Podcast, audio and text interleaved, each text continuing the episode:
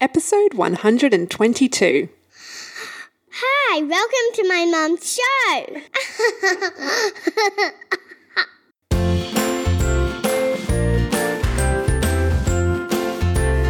Hi there, welcome to this episode of the Single Mother Survival Guide podcast. My name is Julia Hasche, and thank you so much for tuning in today to listen to this episode.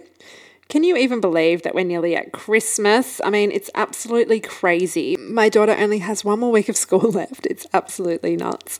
Anyway, Welcome to the show. If this is your first time listening, then I really hope you enjoy this episode. And if you're a regular listener, I'm stoked that you're here. So, as you know, I, you know, have been doing these kind of Ask Julia episodes and I got an expert on today to chat with me about this topic. I really feel for this woman that has sent in this question, and I just, I'm so proud of her because I just think it is not an easy thing to stand up and say. Let's get straight into it. Elisabeth Shaw is the CEO of the New South Wales chapter of Relationships Australia. She is a clinical and counselling psychologist with extensive experience in child protection, drug and alcohol, sexual assault, women's health, disability, and general counselling services. She has also taught in master's programs at ACU, UNSW, and Newcastle universities in areas including clinical practice and management and professional ethics. And she routinely presents and publishes work in these areas. She is the best of the best, and I'm so honoured to have her on the show. Thank you so much for coming, Elisabeth, and welcome. Oh, look, thank you. That's a very uh, generous welcome. I'm stoked that you're here. Um, so, as you know, Elisabeth, and for you listening, if you are a regular listener, you'll know that I often do these Ask Julia style episodes where I try to offer some advice on a particular single mum issue. And I recently got this really interesting question, and I was really proud of this woman for having the courage to come forward with this because I know it must not have been easy for her at all. And I'm also sure that she's probably not the only one who has wondered this. So, Elisabeth, I might just start by reading out the question um, and we'll go from there because I really wanted you on the show to get your thoughts and ideas on this as well. Okay, so the question is Hi, Julia. I just wanted to say that I absolutely love your podcast and listening each week. I was wondering if you could do a podcast on single mothers who give up primary custody of their children and the reasons as to why they do it. I know your podcast is all about empowering single mums to thrive and not just survive, but lately I've been massively struggling with my daughter and have often thought about giving up primary custody for many reasons. I haven't found a lot of support in this area or people I can talk to about being able to change my perspective. I'd love to hear your thoughts or expert advice on single mums who have given up primary custody and how they cope now as the secondary parent or mums who've thought about it but changed their minds and whether they have mum guilt or feel that they made the wrong decision. Thank you. I hope to hear back from you. So, as I said, like I really wanted to chat with Elisabeth um, about this and hear her thoughts. And she actually sent some additional information through. But to start with, Elisabeth, what are your initial thoughts about the reasons why someone would want to do that? Um, well, um, certainly in the request that you had there, the question, um, which is which is such a, a, really big um, dilemma and does deserve a lot of thought. So that, so your um, your author there sounds like you know she's trying really hard to give this considered opinion, and and certainly um, implies that maybe it's about it being just too hard for a range of reasons and whether that's too hard because of the behavior right now whether it is too hard because you know the child in fact um, can be asking look i want to be with the other parent. Um, and, and you could feel like you're holding a boundary for no good reason if the child really prefers to be somewhere else. It also can be that the job you're in or the particular circumstances that you're in at the time just makes being the primary carer too difficult and you may see your partner as better resourced to in fact provide um, for your children. And um, so sometimes holding your ground when you actually can see a lot of reasons why you shouldn't, and that it may even be in your children's best interest not to. Um, you know, there could be many factors um, in that, um, as, as, well as things that perhaps are more uh, personally, and some might be considering, you know, selfishly motivated. Um, but I think as soon as you are separated, then obviously you have options on the table that you wouldn't have if you were living with your children's um, uh, other parent. Um, suddenly, um, you know, you might have all sorts of reasons to want to do things a little unconventionally, and these are options that do need to be explored. Yes. And I guess it's a little bit controversial because we often think as mums, maybe we don't have that option. And personally, I think it's a lot of pressure that we put on ourselves. And I mean, we don't really question at it. We don't question it at all if a dad is not the primary carer, um, and there wouldn't be probably anybody blinking an eye. Um, why do we have this belief that we sort of have to be the primary carer? Like, and how common I mean, in your experience, have you found that women aren't, in fact, the primary carer? Um, well, it's certainly less common that um, that women are not the primary carer, and um, and I think it is a really interesting question, um, and and it, it can only really be seen in in its bigger societal um, context. And the fact that um, you know if women don't stick to the role that they're supposed to have, which is um, you know somehow a, a devoted uh, um, primary parent, then they are um, inviting criticism very quickly. And, you know, we know this in all sorts of areas, like even in the judicial system, when women commit a crime, the punishments tend to be harsher. Women are more strongly judged. Um, there's a nurturer, caregiver, well behaved society member that is doing the job they're supposed to be doing, which is caring for all family members, not just children, but elderly parents um, and, and in fact forsaking career for that, that you would think in 2018 is not what we should be thinking. But um, the woman who stands up to this is, um, is a brave woman indeed. Um, but you know, equally, uh, you can look at it in terms of um, single dads who you know who may in fact be um, trying hard to be the good home parent, or even where couples are still together, heterosexual couples are still together, and um, there's a home dad and a working mum, the home dad can feel very isolated and out on a limb and not welcome in the current. Yeah. Um, social arrangements and the woman who chooses to go back to work and not be the primary carer you know we see judgment in all sorts of places which tells us for both genders that um, when it comes down to individual family circumstances, we really haven't made many advances and it's almost like you have to be seen as a woman to be you know not having much of a maternal instinct if you choose other options and yet mm. realistically certainly since the family law changes relatively recently where um, judges are starting from a position of um, equal shared care, um, we still see arrangements that are, you know, less equal, and where they're not equal, they tend to be in favour of the woman having the lion's share of the care. And it's true enough that, um, you know, women largely do want that and are set up to be the primary carer, often have the history of being the primary carer. So the, the moment where a woman says, maybe if, if, if my arrangements have changed and my circumstances are different, maybe I do want to discuss equal care or even the balance being the other way. You know, this is very this is very controversial still.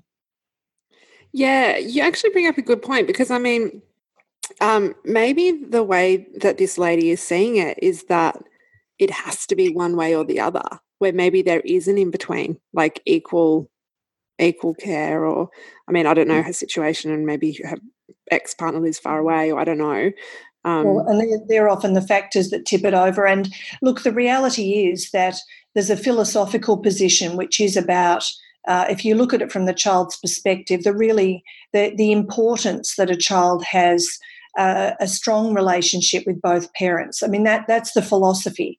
Um, and that's that's absolutely valid Then you throw into the mix circumstances, as you just mentioned, such as geography, such as availability. Um, when you've separated a household, you often have very different financial arrangements. Um, it may be that uh, for some women who've been at home in a primary carer role, their return to work might involve upgrading their qualifications. They may temporarily be needing to work doubly hard to just get to a um, you know an equal financial position or even somewhere close to that. So there's lots of um, there's lots of factors in the mix, um, but you also, of course, have to take into account the effect on the child because um, doing week on, week off um, can work for some families, but for some kids, that's you know that's also pretty hard going being in two different houses so if you're not far away and so it's quite easy to go to school from either location that that may be doable um, but i think what we see is that um, some children don't cope well with that level of change others adapt to it absolutely fine so you've got to take your children into account too yeah so there's no kind of um, you know rule book, I guess, because it is so dependent on everybody. It, it is. Well, and and really the biggest factor is whether the parents are getting on well, because um, uh, because whatever parents agree, if they feel really pretty settled and sorted in their agreement, then the children are more likely to fit in. I think children uh, yes, there's a temperamental issue, which is they some just don't handle too much disruption, but a lot of it is led by whether the parents are coping, whether they agree with the arrangements, whether they lead with confidence and acceptance or not.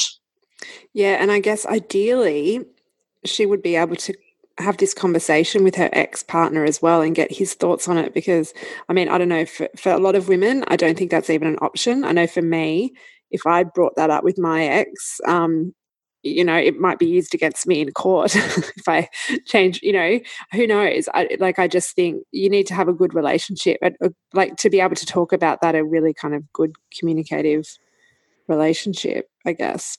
Exactly, exactly right. And, and it's also getting into that mindset of genuinely being able to put yourselves aside and your children first and to say, look, you might be better placed to look after the kids at the moment. You know, while they're in primary school, you've got your job's more flexible, you're home more often.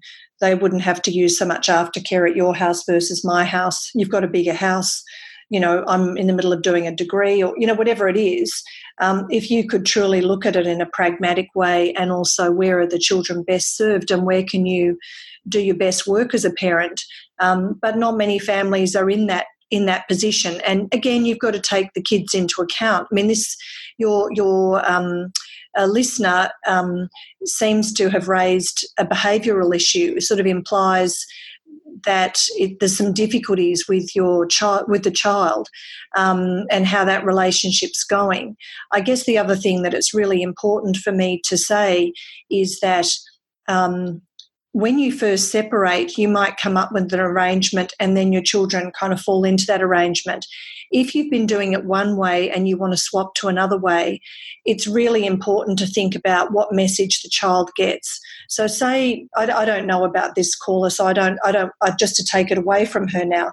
Just, just say that you've hit a rocky patch with your parenting as we all can and you know you've been fighting more with your child for the last 6 months just say and there is a part of you that is just overwhelmed and you think look maybe maybe i'm hanging in incorrectly maybe they should have some time out from me maybe they should be with the other parent a child will uh, inevitably most commonly interpret that as something to do with them Mm. And so, and in fact, if you in your anger say, I'm sick of this, you're going to live with your father, um, a child will experience that as rejection, even if a part of their brain also registers the fighting and the unhappiness and so on. Uh, children generally want to uh, be able to be whatever they are and that you will love them and stand by them regardless.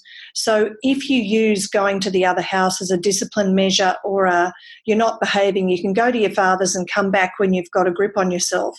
That kind of thing, using the other house as punishment or time out, um, uh, it, it could be valid, but it also could go really badly wrong um, because a, a, child will feel rejected and um, and will feel blamed for the conflict, and, and, therefore the other house is punishment rather than fostering yeah. um, a great relationship with the co-parent. Um, it's like um, being it's implying the um, other parent's like a baddie, like it's a well that's that's yeah. right. And then if the other parent feels badly for the child. And if the child arrives saying, you know, I feel bad, I think mum hates me, or we've been fighting and I feel punished, if that parent is sympathetic because of the effect on that child's self esteem, then, you know, the mum might start to say, well, I sent them there for punishment and you're being all very nice to them. You see, again, it sets off a whole chain of events which is not helpful. Um, you can't really call on your ex to um, fix up a problem in your house. Um, you, you know, you can't use them as a big stick in that way because it can go really wrong for you and it can definitely go wrong for your child. And in fact, your ex might fail you in taking up that role because it's not a role they can actually play effectively.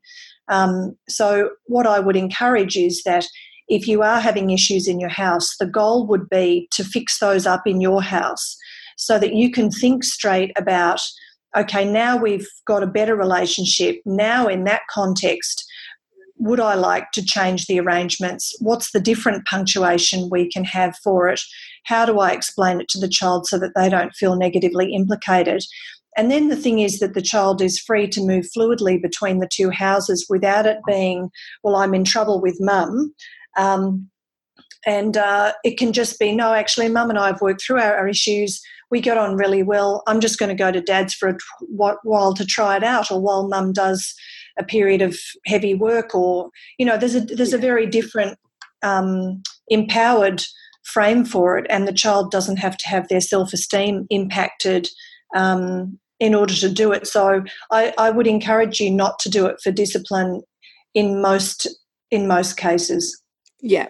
Okay. So while we're kind of on that, I'll just so after I told this person that I did want to do an episode on this, I asked her if she'd be happy to prov- provide any further information, and um, I said to her that it would be helpful to know her personal reasons for wanting to do this and how old her daughter is, and this was her response. Um, hey, Julia, happy to provide any information you need. It'd be so great to hear some thoughts, as I know it's something I've been struggling with a lot in the last 12 months. Some of my reasons for wanting to do this include more stability for my daughter, as we are always having to move house as I'm on a very low income. Greater support. I don't have a huge support network, which makes things really difficult. I've been feeling very overwhelmed with my daughter's unpredictable behavior and tantrums. Most of the time, she is absolutely fantastic, but her tantrums are beyond what I can feel I can handle. And I seem to end up yelling or crying and locking myself in my room just to be away from the tantrum. I haven't been coping well with changeovers because her father has a new partner and she's quite rude and refuses to talk to me. And he always becomes rude when she comes to change over too. I've been feeling very anxious and depressed, and I don't think it's a good environment for a child to be in, as I don't have a lot of positives around me at the moment. Her father earns also earns a lot more than me. I have conflicts about this as well because, in many ways, I don't think it'd be a good idea to change who has primary custody, but I know I haven't been coping well and I'm at a loss at what to do about it or where to seek help or support. Also, my daughter is three and a half. Any help would be great. Thank you so much for replying. So, I did. So regarding Elisabeth, the age, you know, and what we were talking about, kids, you know, being can be difficult and the relationship can suffer. And I mean, between two and a half and three and a half is, let's be honest, um, a pretty bloody hard age, you know, and I can totally relate to this overwhelm that she's feeling. And, you know, I've myself locked myself in my room and cried in the past when my daughter was having a tantrum. And um, she talks about the overwhelm and her daughter's unpredictable behavior and tantrums and says that most of the time she's fantastic, but her, t- her tantrums are sort of what she feels more than she can handle. I mean, motherhood is bloody hard sometimes. And I mean, you know, without obviously knowing her or her daughter, I think what you said about not like maybe, I don't even know, maybe waiting until this age is over because it's really hard it's really hard and like maybe the age and the behavior of the child just has a lot to do with it and it's she's unable to kind of think clearly outside this challenge right now Oh well, look, you really your heart goes out to her, doesn't it? Um, um, it does. The poor woman who's um, obviously, you know, really doing it tough, and it look, it's very hard to just uh, focus on your survival needs, which is just how do I make ends meet? How do I get stable accommodation? Um, and and understandably, I think you're right. Parenting is incredibly hard, even on a good day, and um, and when you're struggling to just make ends meet to have a child um, tantruming, um, you've got very little left to, to um, in any way manage that, let alone feel good about yourself. Um, so um, I, I totally um, get that, and and these are the circumstances where you know she really might feel that she needs the balance to be the other way, and um, and for her daughter to be at the other house. And there's there should be no shame in that. But she she will get judgment, but she also has some really good reasons there to say. Um, you know, I just can't arrange things in a stable enough way. Um, that said, because she, you know, she's entitled to stabilise her life, and she obviously feels her her ex has greater capacity and resources to do that. You know, that said, um, you know, as you say, a three and a half year old tantruming is it, it is common at that developmental stage. In addition, um, if the daughter is picking up the mother's stress and the stress of handovers and so on, a tantrum is also a way to just um, sometimes I know it's it's not conscious, it's not planned, it's not deliberate, but the effect of a tantrum can sometimes be to invite parents engagement, even if it's negative engagement. Um, and if if the daughter does feel like the mother is stressed, distracted, and preoccupied, and has very little left over, sometimes a tantrum is the best way to get mum's attention. So sometimes, um, you know, leaning into the um, relationship um, uh, you know, by probably doing some more positive things can help you get through it. Um, she sounds really isolated. I mean, I, it's a it's a very tough set of circumstances. It's also whether um, if the ex has a new partner, just to think about how she would feel if her daughter goes over there and does settle in and does connect to the new partner, that can feel very provocative. It's also potentially very good for the daughter uh, to have two stable households because. Um, uh, even if it can make you feel jealous, if your partner is is well partnered, that can sometimes be a great thing for your children. So, um, so building that could be useful.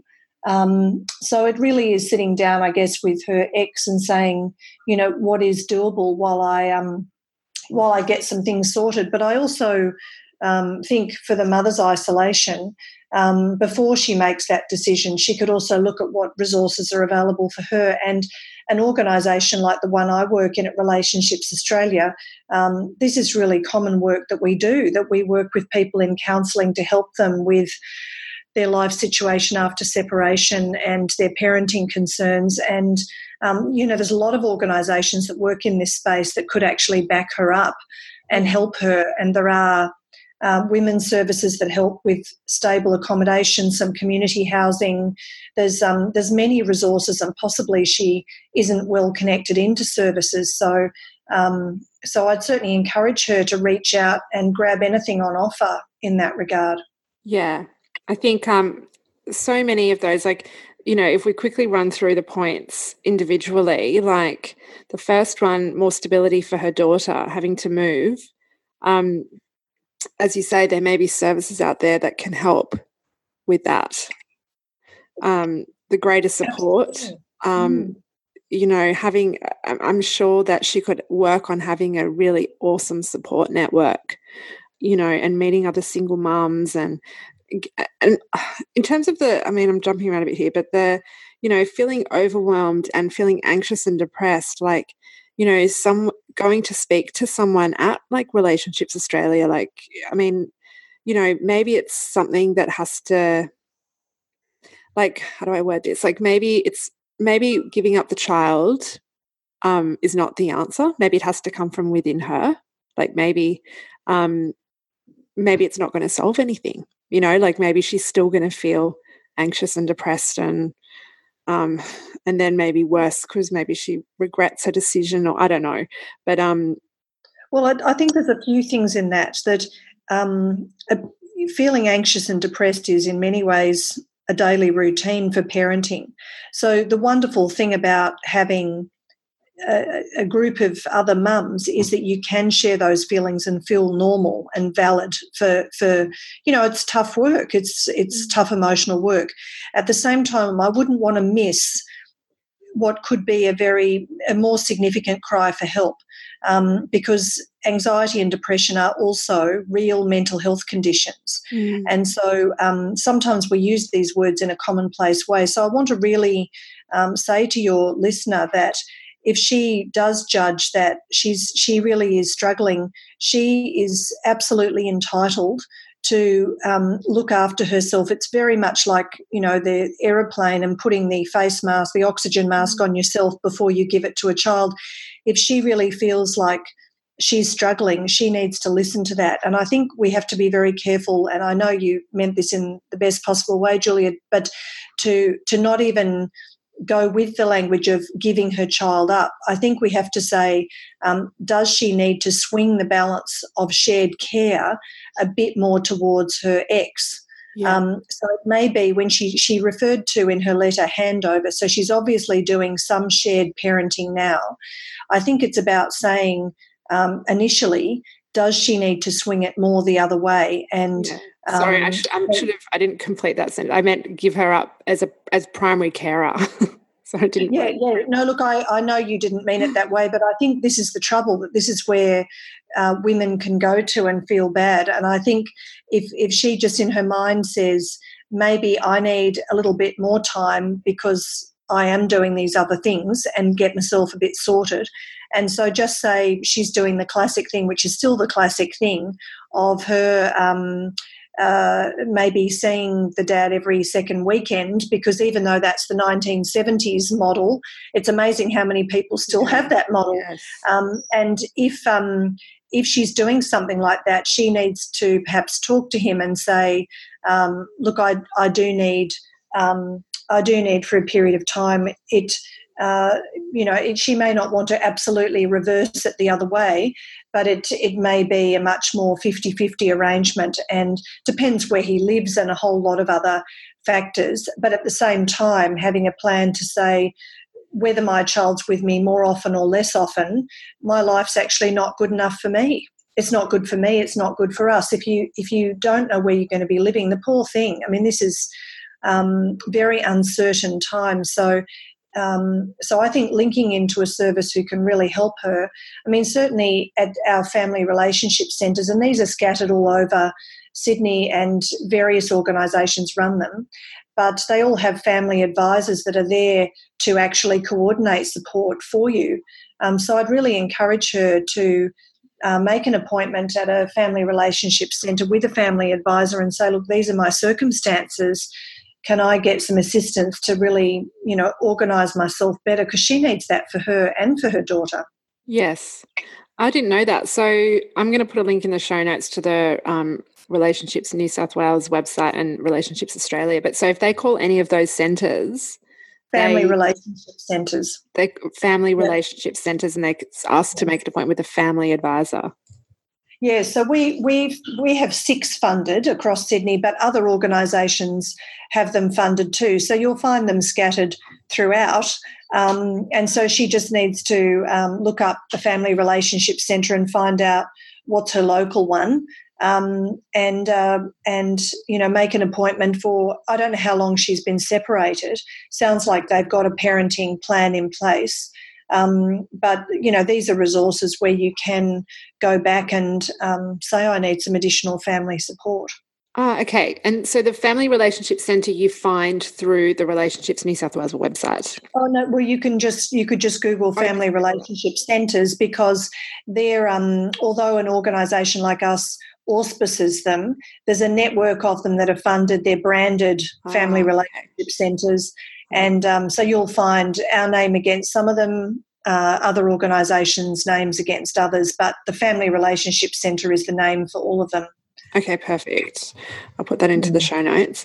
Um, in her initial email, she asked about um, any advice on some people who have given up primary custody and how they cope now as a secondary parent, or the other side, mums who've thought about it but have changed their minds and whether they have mum guilt or feel that they have made the wrong decision. Do you have any feedback or experience with any of that? Um, look, absolutely. And I, I think it really is about getting clear um, why it's happened. I've probably spoken to more women who have um, ended up with those arrangements and haven't wanted them to be the case. So it might be that they feel there was a negotiation around parenting that didn't go in their favour, and that's why they're in that position, rather than um, people who've said, actually, this suits me, this is what I wanted. Yeah. Um, but I certainly have met people that are in that case, and I think it's all about um, what position you come from, because if you come from a philosophy that there are two parents, and it's legitimate for both parents to step in, to step up, um, then you you come at it from a position of gender equity. Um, if you don't have a, a, a, sort of a philosophy of life that's about that, then maybe another way to come at it is um, is that you know I need to come to peace with why I want this to be the case. And um, it may be my job is giant, I wouldn't be a, a good carer, but it, sometimes you don't have that career reason. There might be other reasons. It might be um, that you do accept that your children um, are better provided for or just get on better with your with your ex. Um, because that can happen, particularly by the teenage years. Your children might have voted with their feet to be at the other house. And um, so there's a whole range of factors in this, um, and uh, sometimes driven by the parents, but sometimes driven by the kids or circumstances. Um, certainly, if you've had to move out of town to secure housing or for work, it may be very practical reasons that have driven it to happen, which is your partner still lives close to the school. Um, so, um, so there's a lot of different there's a lot of different reasons in it, and I think the reasons that you've done it and your acceptance of those reasons and your belief that those are good reasons will see you in good stead if you feel um, if you haven't properly resolved those in yourself then i think it provides sort of cracks in your argument that the guilt and so on um, can fester. Yes. you know can sneak into the cracks and then uh, bring you down later.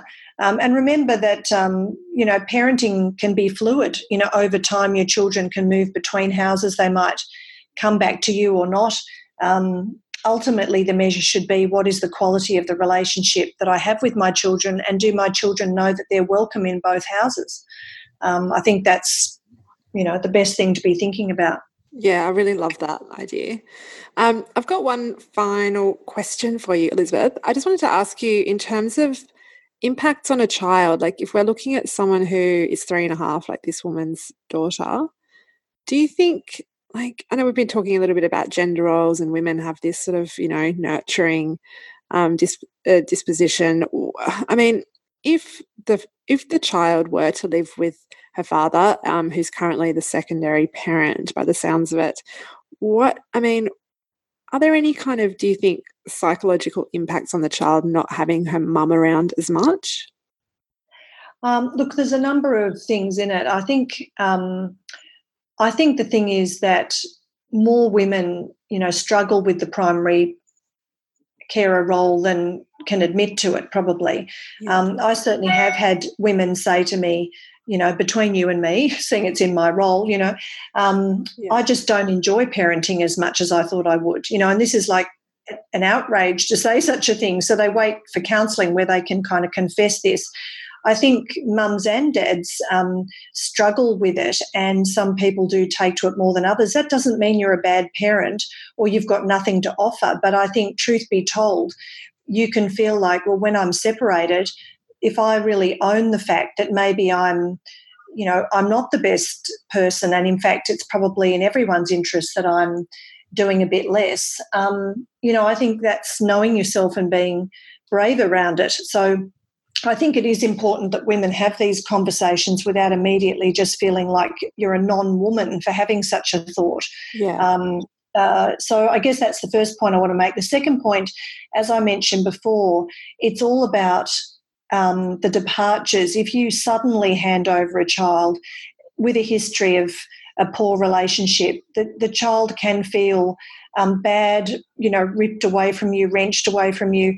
I think if the bad, if the child feels bad for what happened and to blame for what happened and punished, um, and and the child's handed over in anger or rea- in a reactionary way, then then the outcome for any child, whatever age, is not going to be great. At three and a half, um, it's very much about considering who has been the primary caregiver. Now, if this person, um, just say, as is commonly the case for women, perhaps she was at home with the child before the separation. Um, you know, some women have just gone back to work um, after a separation. So it may be that the tantrum is purely developmental. It could also be a reaction to changed circumstances. So, um, so what would mean is um, maybe the child's already experiencing a loss of the parent to work or a loss of the parent to, to childcare, and then a handover to dad could be another another loss. Um, in which case, yes, that can all fuel a child's behaviour. The, the trouble is when you're three, you really parents often feel bad that it's the separation causing the behavior and yes that could be a component but sometimes it might have happened anyway. You you actually can never know so it's worth keeping an open mind. Um, i do think if um, the child if you really analyze it and the mother says look truth be told although i'm struggling i think it is true that my daughter kind of has more of an allegiance to me or does know me better or you know does cling to me more then i think trying to see that through before increasing the time could be useful that said um, there's nothing wrong with adding another day or two or you know whatever it might be if yeah. if the child's already going to dad's an extra day or two may not make any particular difference um, I do think for small children, being away for a long period of time uh, can be more upsetting to them. Sometimes you know, three nights in a row and coming back could be helpful. As I say, for some parents, for some children, that's very disruptive. But I think you've just got to be a bit creative and maybe add on some extra time. Uh, check is it true that the because if the child once they get over to the dad's house is happy and the evidence is they're sleeping and getting on with that relationship, then well and good. But if the child spends a lot of time crying for their mother, um, then uh, there's work that needs to be done in both households to make that child feel more settled.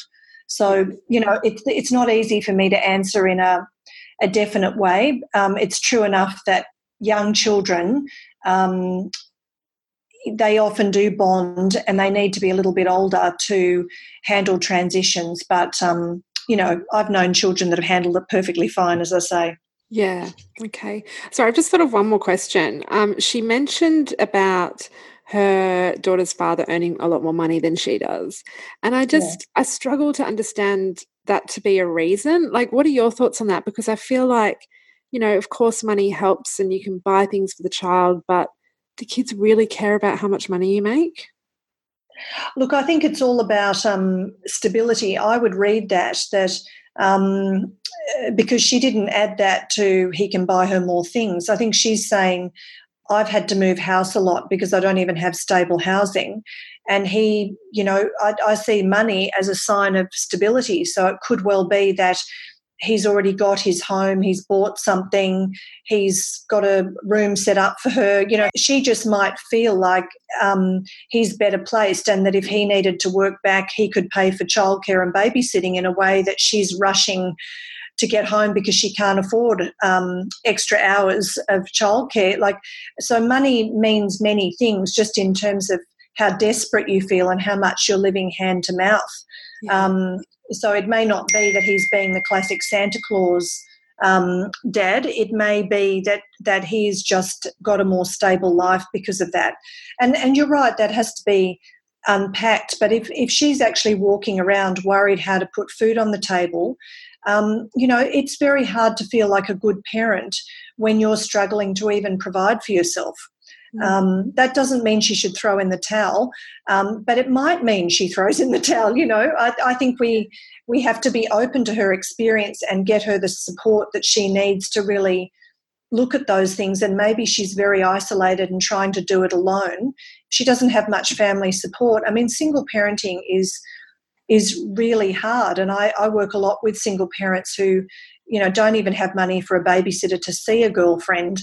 Um, and so a lot of the things that maybe others would take for granted as a way to freshen up, feel better about yourself, single mums, you know, often have nothing, you know, and um, so I, I think her getting some professional support to test those options first and then really evaluate the two households from that position would be a great thing. In the meantime, if she really is saying, Look, I am depressed and anxious and I need someone to hear that and I'm going under, then um, we have to take that very seriously and she should feel no guilt and no worry about saying to her ex, Look, temporarily, I do need you to have some extra days um, because I'm struggling. That's actually okay to do too. Yeah. Oh, Elisabeth, thank thank you so much. I really appreciate your insight on this topic. Yeah, it's been amazing, and I've absolutely loved chatting with you about it. So thank you so much.